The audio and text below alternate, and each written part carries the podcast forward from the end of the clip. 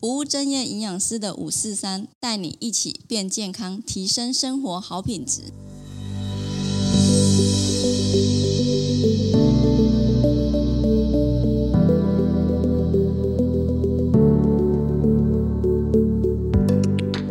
Hello，大家好，我是不务正业营养师。今天要跟大家讨论的主题是：正常吃真的正常吗？你平常吃的均衡吗？呃，很多人都会跟我说：“诶，我吃的很正，很正常。”然后我就会问他说：“那你的正常是什么？”他就会说：“哦，我今天早上吃了焢肉饭。”我就说：“哦，原来焢肉饭叫正常。”他说：“对啊，你不觉得焢肉饭很正常吗？就是有饭有肉燥，听起来好像还蛮正常的。可是有均衡吗？这是我们觉得是需要被讨论的问题。”我最近常常会有人问我说：“营养师，我吃这样可以吗？”然后这样均衡吗？这样跟你们想的是一样吗？其实，在吃的这个部分，很多人会觉得说，我就是每天都有吃三餐，好像就很正常。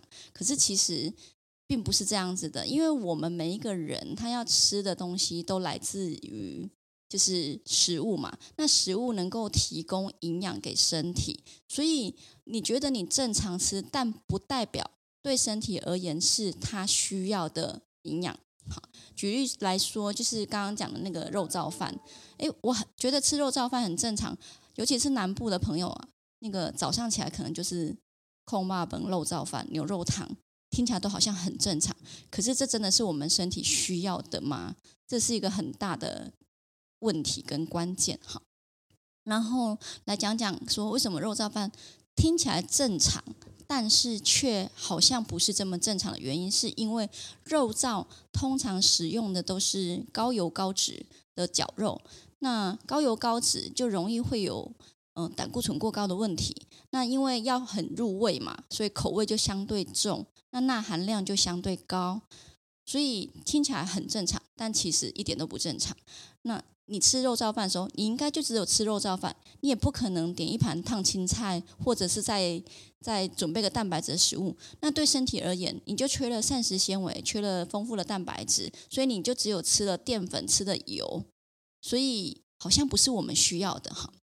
那我们一直在谈健康、谈正常、谈均衡，什么到底才是均衡？我觉得这个大家要稍微知道一下。我们通常在讲均衡的时候，就会讨论到所谓的六大类食物，包括水果啊、蔬菜、全谷杂粮类，甚至是豆鱼蛋肉类、乳品，还有油脂跟坚果。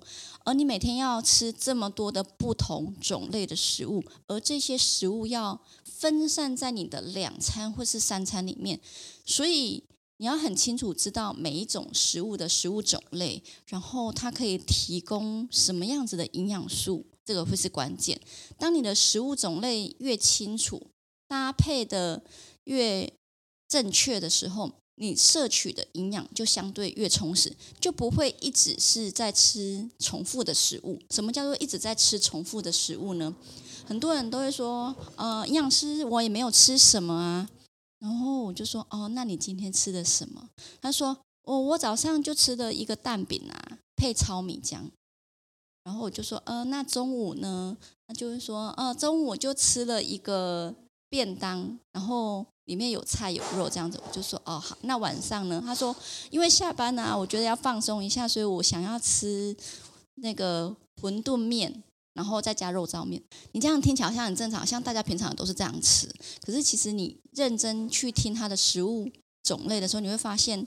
就是他吃了很多所谓的精致的碳水化合物，可是他并没有强调他吃了多少菜、多少肉，甚至他可能没有吃到水果，甚至可能没有喝到。呃，牛奶之类的，就是所谓的乳制品。那这样子对身体而言，是你一直只有在提供它能量，可是你没有提供它，比如说建造组织、修补组织所需要的蛋白质啊，或者身体所需要的维生素啊、矿物质啊，这些营养的缺乏，才是造成身体出状况的一个很重要的关键。好，那如果你都不知道怎么做食物分类，怎么知道怎么能够知道好好的选择食物呢？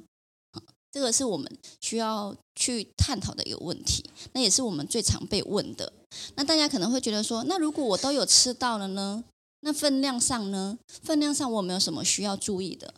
嗯、我觉得要看每一个每一个人的生长阶段不同。比如说，呃，婴幼儿、儿童到了青少年青少年时期，或者是怀孕的，还是一般的呃成年人，其实每一天需要的营养其实是不太一样的。那你的工作啊，你的生活压力呀、哈，全部都会影影响到你今天到底该吃多少的食物，然后多少的分量。像有的人就会觉得说，我就是想要能够偶尔吃吃下午茶，吃吃蛋糕啊，然后搭配个水果啊什么之类的。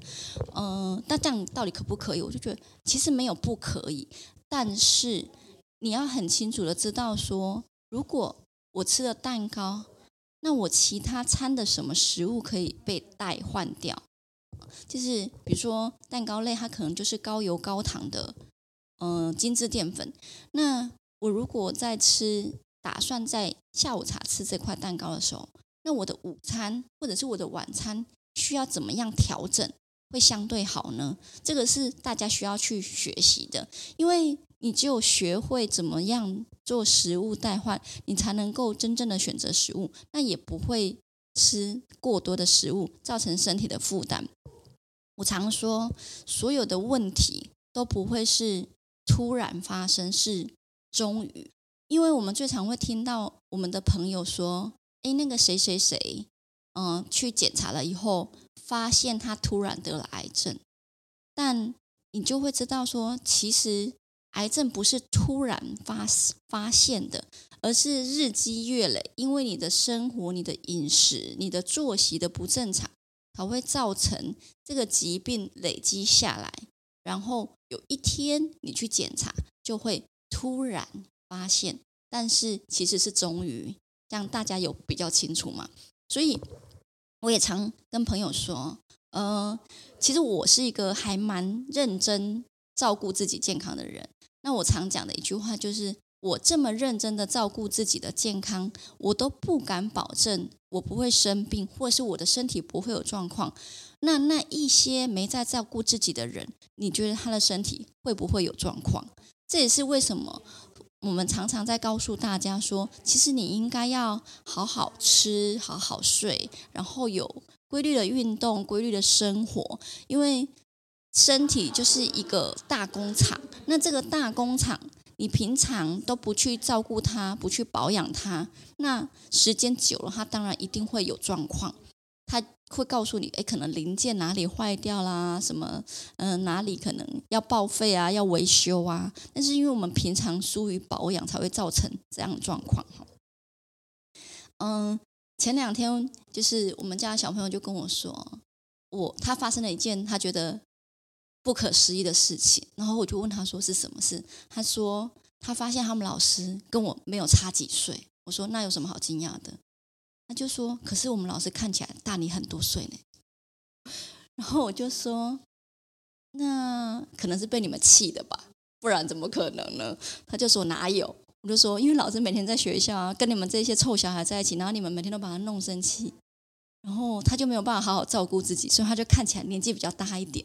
他就说：“是这样吗？”他就说：“我说不然呢？你觉得嘞？”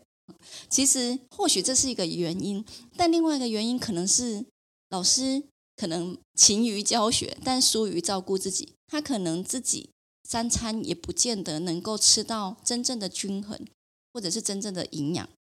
那长期的营养不良，然后又这么的疲劳，被孩子这么疲劳轰炸以后，当然会看起来就是年纪就没有。这么年轻啊，除非你永远保持一直一那个乐观的心情，但是心情乐观，你没有提供身体足够的营养素，其实还是不够的。因为每一个人都是从食物里面的营养建构起来的。当你的营养不够，原材料不足的时候，当然就会衰老，就会老化。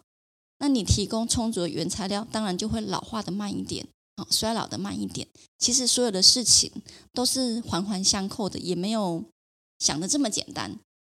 想要获得健康啊，其实不是三言两语就可以讲得清楚的。但是如果你愿意每天为自己的健康努力一点，其实你会发现你的努力是很值得的。好，那还是那句话，正常吃真的正常吗？你的饮食均衡吗？如果有不清楚的地方，欢迎大家私讯我 IG。好，那 IG 可以在我的节目的介绍处可以找得到。那我们下一集见，拜拜。